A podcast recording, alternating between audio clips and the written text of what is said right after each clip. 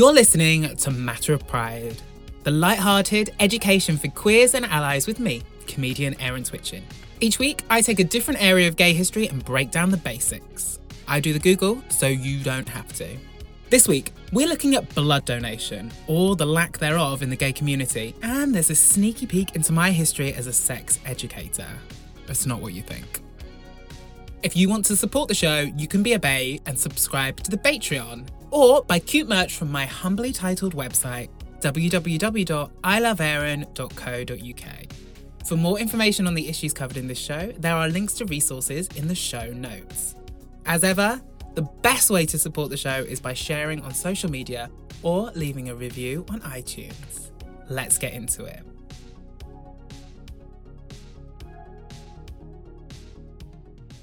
I remember first giving blood. It was in 2002 whilst I was at college. We mostly went for the free biscuits and because the nurse was fit. My friend Lucy fainted. Not because the nurse asked for her number, he did, but she composed herself for that, but because her iron levels were low. Over the next few weeks, she tested for anemia, which she was kind of hoping she had, as it would be an excuse to give up the veganism she'd broken six times that week. Turns out she was just hungover, but some very similar symptoms. Over the following decade, Lucy kept her iron in check and was able to make donations regularly. My first time was fine. I was a big brave boy, gave my pint, got my sticker, but two years later, I was denied blood donation indefinitely because there was an outright ban on accepting blood from men who had had sex with other men. It felt like a shun to me. Gay men deserve free biscuits too. Not that we would eat them during swimsuit season. The restrictions are not there to be intentionally homophobic. It's all about reducing the risks of infections within blood, which is then passed on to other patients. But I couldn't help but feel actively shunned. Here I was, being told that by having sex I was dirty and wrong and had tainted my blood forever. The ban on gay male blood donation started in the 1980s as a result of the AIDS epidemic. Currently, the risk of infection from transfusion is extremely low. 1 in 6.7 million for HIV, 1 in 1.3 million for hepatitis B, and 1 in just 28 million for hepatitis C. So that's just 0.0000036% chance of people catching it which is the same likelihood as a listener of this podcast finding Michael Gove attractive. Regardless, HIV is not an exclusively gay disease. It never was. Is it higher in that community? Yes. In 2016, the UK estimated HIV prevalence of the general population was 1.6 per thousand. In gay males, it was 58.7 per thousand. That's a huge increase, but it's still not everyone. At least two of the Spice Girls voted Tory, but that doesn't mean they all want to remix the lyrics of Spice Up Your Life into a pro Brexit anthem. It is a form of prejudice, because these rules don't apply to straight couples or women who have sex with women. Furthermore, it doesn't allow for individuals within those groups who are at lower risk, such as monogamous gay male couples, to continue to donate. When I first came out, as a naive 16 year old, I was friends with a small group of devout Christians my mum referred to as the God Squad. One godder, Andrew, was smart. Like, really smart. He watched Countdown for fun and could complete a Rubik's Cube without peeling any of the stickers. Despite how smart he was, he genuinely believed that if you had gay sex, you would get AIDS. Instantly. Gay sex, just once, AIDS guaranteed like it lurked in every bumhole just waiting to pounce. Even if you wiped your ass too vigorously, you could be at risk. Of course, this isn't true, and it wasn't his fault that he thought that. Countdown and Rubik's Cubes had taught him no different. But how can we fight thoughts like that when literal government guidelines exclude people based on similar reasons? I hate to call it discrimination, but when you stop someone doing something based purely on their sexuality, I don't know what other word to use. Very few of us really understand where donated blood comes from or how it works. 48% of people surveyed believed hospitals would approach a family member if blood was needed, but if the hospitals aren't busy enough. This is categorically not true. So if your grandma has been storing pints of it in her fridge, it's time to chuck that out. 13% of people believe blood could be synthetically created, which kind of makes sense actually. Like, my friend, Victoria Beckham, had synthetic hair, teeth, and tits, so only seems logical someone would have worked on blood by now. Unfortunately, that is not the case. Platelets are not as easy to synthesize as a double D cup that looks like the top of two French fancies. 1.3 million people give blood each year, but that's just 2.3% of the eligible population. So, just by giving blood, you can stop yourself being basic. No matter how much Taylor Swift you listen to or how many Angora jumpers you wear, that one pint a year puts you in an exceptional hero bracket. Blood demand is unpredictable. Every day, NHS blood and transplant teams need 6,000 people to donate blood to maintain stock levels, because whole blood can only be stored for 35 days. Platelets, meanwhile, only last for seven days. In 2015, they revealed 40% fewer new donors that year compared with the previous decade. Bloody millennials. We're all too busy watching Love Island and working three jobs to get a mortgage to save our fellow man. Maybe if they offered avocado on toast instead of custard creams, we'd all be rushing down there. Because there really is a huge demand. In March 2020, NHS were urging people to donate after a 15% drop in levels due to the coronavirus crisis. And that's in the general population. When you break it down by ethnicity, it gets even trickier. Only 1% of blood donors in the UK were black a population which is 10 times more likely to have the crucial RO and B positive blood types needed to treat sickle cell disease.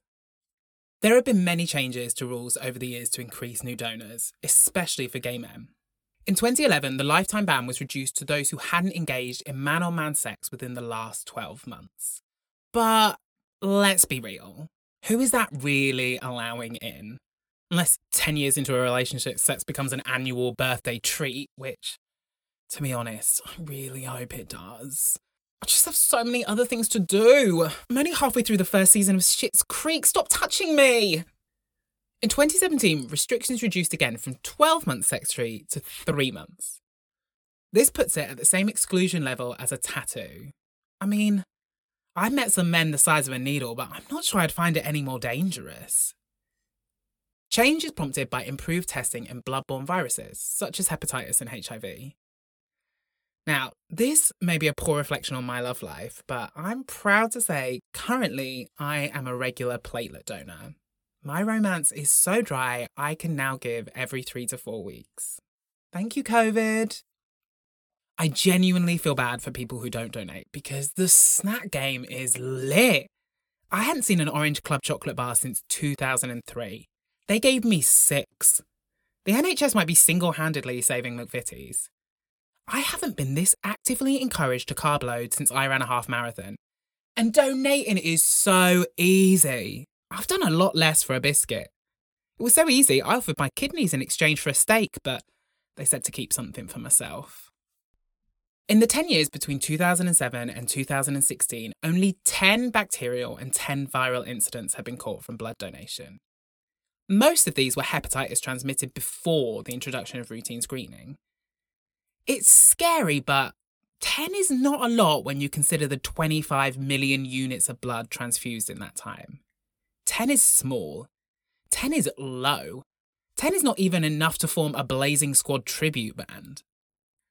The UK has a rigorous blood testing function that we should be proud of that's carried out on every donation. They test blood groups to confirm type, whilst also testing for infections such as syphilis, hepatitis, and HIV.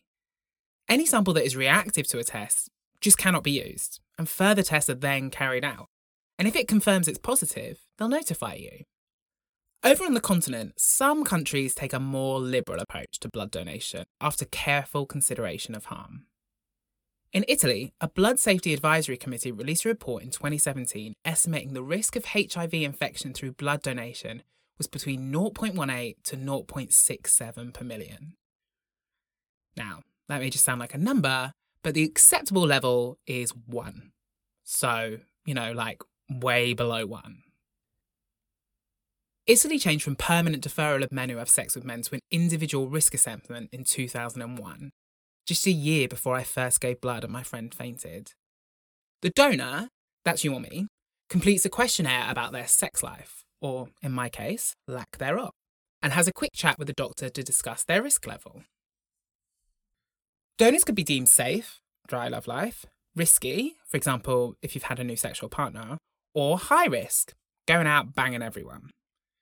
The higher the risk level, the longer the deferral, regardless of sexuality. A comparison between 1999 and 2009 showed no significant change in HIV prevalence in either first time or repeat donors. What they did find is issues with people following the rules. Surprise! Mainly because people didn't believe their behaviour to be risky or completely underestimated that risk. Carrie Bradshaw style, I started to wonder.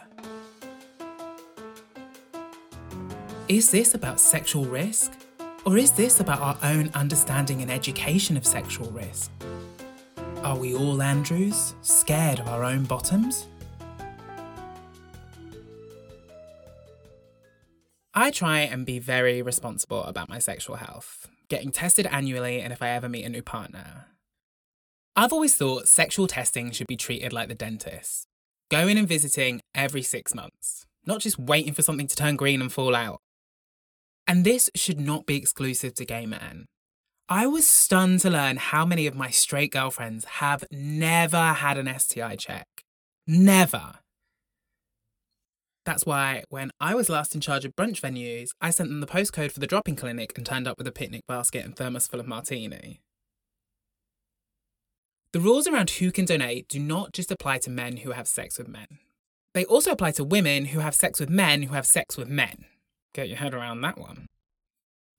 Basically, to give blood, you need to know if any of your sexual partners have had sex with men, or have ever injected drugs, or have ever been sexually active in Africa. Which feels like a very awkward question to bring up on a Tinder date. I mean, getting the names and addresses and genders of the last few people they slept with is tricky enough. I very rarely get the full name of the guy I'm sleeping with. Straight men and women are just as at risk of sexual diseases as anyone else, especially when on the pill. If you've ever woken up to a crusty pus in your pants, you'll know pregnancy is not the only undesirable outcome of a one night stand. And it's not just young people. STIs are massively on the rise in older age groups due to the rise in divorces and cheap availability of saga cruises. One in five married couples admit to affairs. And who are they having affairs with? My friends who have never been tested. You could have Carly's secondhand crabs and catch it from your husband. Get yourself tested. You do have time. You watch two series of Married at First Sight Australia. That's 82 hours. Spend some of those stopping your willy falling off. That's what Cyril would have wanted. Regular sexual testing should be the smart choice for all of us. But there is a shame and stigma around going to the clinic, which is why I think we should encourage all of our friends to give blood. Encourage yourself. Then you know you've been tested for your STIs and you've saved a life. It really is a win win. And with the NHS struggling financially, I don't see why we don't just fuse the two together. Go for your blood test, get your STI test. Go for your blood donation, give an STI donation maybe not that bit. When I was growing up in Braunton, the largest village in Europe, I was part of an experimental sex education program called APAUSE. The concept was teenagers are being taught sex education by their teachers who are old. Like, really old. Some of them must be nearly 30, and that ain't rad, man. Admittedly, our school nurse was about 70, and we rarely got shown to put a condom on a banana after 11am because she'd forget and eat it for her lunch. To improve on this, health experts decided the people kids listen to, the people who really got their attention, the ones kids really admire, are older teenagers. So they brought in 17 year olds from the local college to deliver the programme. Cue me. What they didn't account for Volunteers who want to participate in an STD prevention program are not the cool kids. They're the Power Ranger loving dorks who want to earn volunteer credits for uni. Which is how I, a 17 year old virgin who had kissed exactly one boy and cut my tongue doing it was sent into schools to teach about contraception. Well, let me tell you, these kids knew way more than me. Like, way more than me. I don't actually remember teaching the course. I appear to have completely repressed it. I only know it happened because my record of achievement has a certificate for 50 hours volunteering, but mentally, I blocked everything past walking in on the first day and hearing a small, wiry kid say, Oh, great, here comes the jock, the hippie, the goth, and the gay. Which actually sounds like a fun Devonian take on the village people. What I do remember is the training we received. The APAUSE program was four sessions long, and its apex was an interactive exercise on the power of saying no. We, the 17 year old virgins, had to teach the worldly 14 year olds how to resist peer pressure. We'd use classic lines a partner might say to get you into bed, and they would have to resist. Lines like, but I really want to, or everyone else is doing it, or, but I bought you a McDonald's. And they would have to say, No, you're making me feel bad.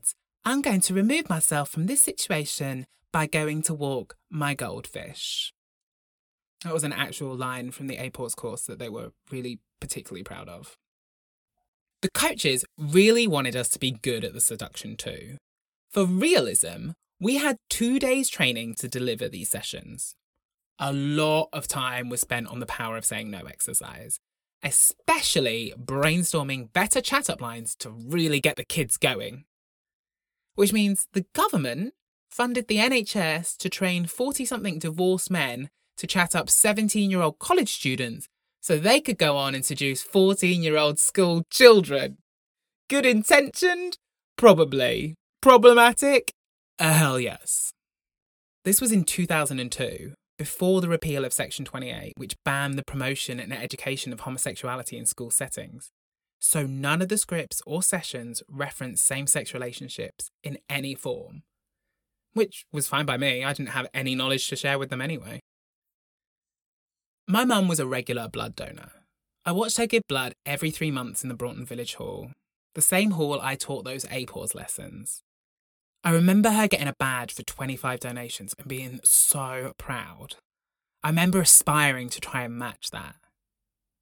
My personal issue now, as a donor, as someone who wants to continue being a donor, I feel guilty about anything I do that compromises my ability to donate. And for me, simply having a boyfriend completely stops it. I feel a sense of shame and regret about flirtation or a date. A sense of shame and regret that echoes the same sense of shame and regret I felt burying same sex relationships in school education. I think as queer people, we have a complicated relationship with our sexuality, often shaped by the media. Whether it's the paedophile nonce narrative of the 80s or having to fight for the right to have a partnership recognised in law, or from a complete legal ban on anything that could protect or educate children being taught in schools. To have another public body highlight your romantic activity as risky, just simply by existing, is. it's painful. Especially when that risky category applies to monogamous male male relationships. How are we ever meant to change the minds of the Andrews in this world when not even the science can? There are gaps in my donation records. Long gaps. Gaps so long, I don't know if I'll hit that 25 badge mark. Gaps so long, it was actually quite difficult at first to book a test and explain to the nurses. Also, a bit embarrassing. And I totally understand the difficult balance of the blood and transplant service, it must be tricky in deciding these restrictions. You have to make sweeping statements to mass protect a population, and that inevitably will block and hurt some people. But where do we draw the line? For instance, there's a lifetime ban for anyone who has ever received money for sex. But what counts as receiving money for sex? I know that Julia Roberts walking the streets of Los Angeles in Pretty Woman was receiving money for sex. But what about at the end of the movie, when she falls in love with him, and she doesn't work and he pays for everything? Is she still being paid for sex then? What about my friend Cassie, who had three babies so she could stay at home and be a housewife? Is that sex for money? Because she isn't earning otherwise. I mean, I know a lot of girls who go for guys with speedboats, fast cars, or access to a McDonald's drive through. Is that sex for money? I guess what it boils down to is the shame we associate with those activities. Yes, sex work can be much riskier. But is a porn set with regular active screening and presumably people being a lot more careful because this is their profession any more risky than my friend Carly, who at 34 still hasn't taken an STI check? She came to the brunch, but she took the thermos and ran. Thanks to the work of the Freedom to Donate charity and many other campaigners, new rules will be introduced in 2021 that will greatly reduce stigma towards the homosexual community. The new rules switch to an individualised policy that will assess everyone's activity, much like the Italian model. It will allow those in monogamous relationships, or those who haven't had more than one sexual partner in the last three months, to give blood. However, there will still be a ban on those who use PrEP or have a history of chemsex, all based on associations rather than that individual's actual risk or test clearance. The new rules are great. They certainly mean I can start dating again. But it will never be enough to wash away the years of shame blanket policies like that build up. Not just within communities, but inside ourselves. I may never shift the shame I feel towards gay sex, which is ridiculous. What's the point in having erogenous zones if not to use them? They certainly weren't put on us so we could rub them into oblivion whilst watching the Red Power Ranger. I think back to my time teaching the APAUSE sex education program. I couldn't say for certain, but statistically, I would have been teaching at least a couple young gay men and women, right? I wonder how being presented with an example of an out gay male talking about sex education would have made a difference to their lives especially during a time as the reign of Section 28 came to a close. I may not remember it, but I hope they do.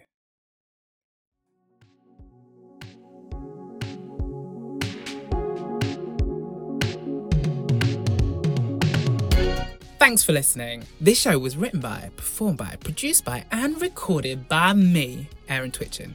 I did everything. All from a closet, ironically. It is all completely self funded and self produced. As ever, best way to support the podcast is by sharing it directly with friends or by leaving a review on iTunes. Unless you're a radio producer, in which case, commission me! If you want to be an absolute bay, you can subscribe to the Patreon or buy cute Matter of Pride merch. All links are available on my humbly titled website, iloveaaron.co.uk. Remember to hit subscribe, and I will speak with you next week. Love always, Aaron.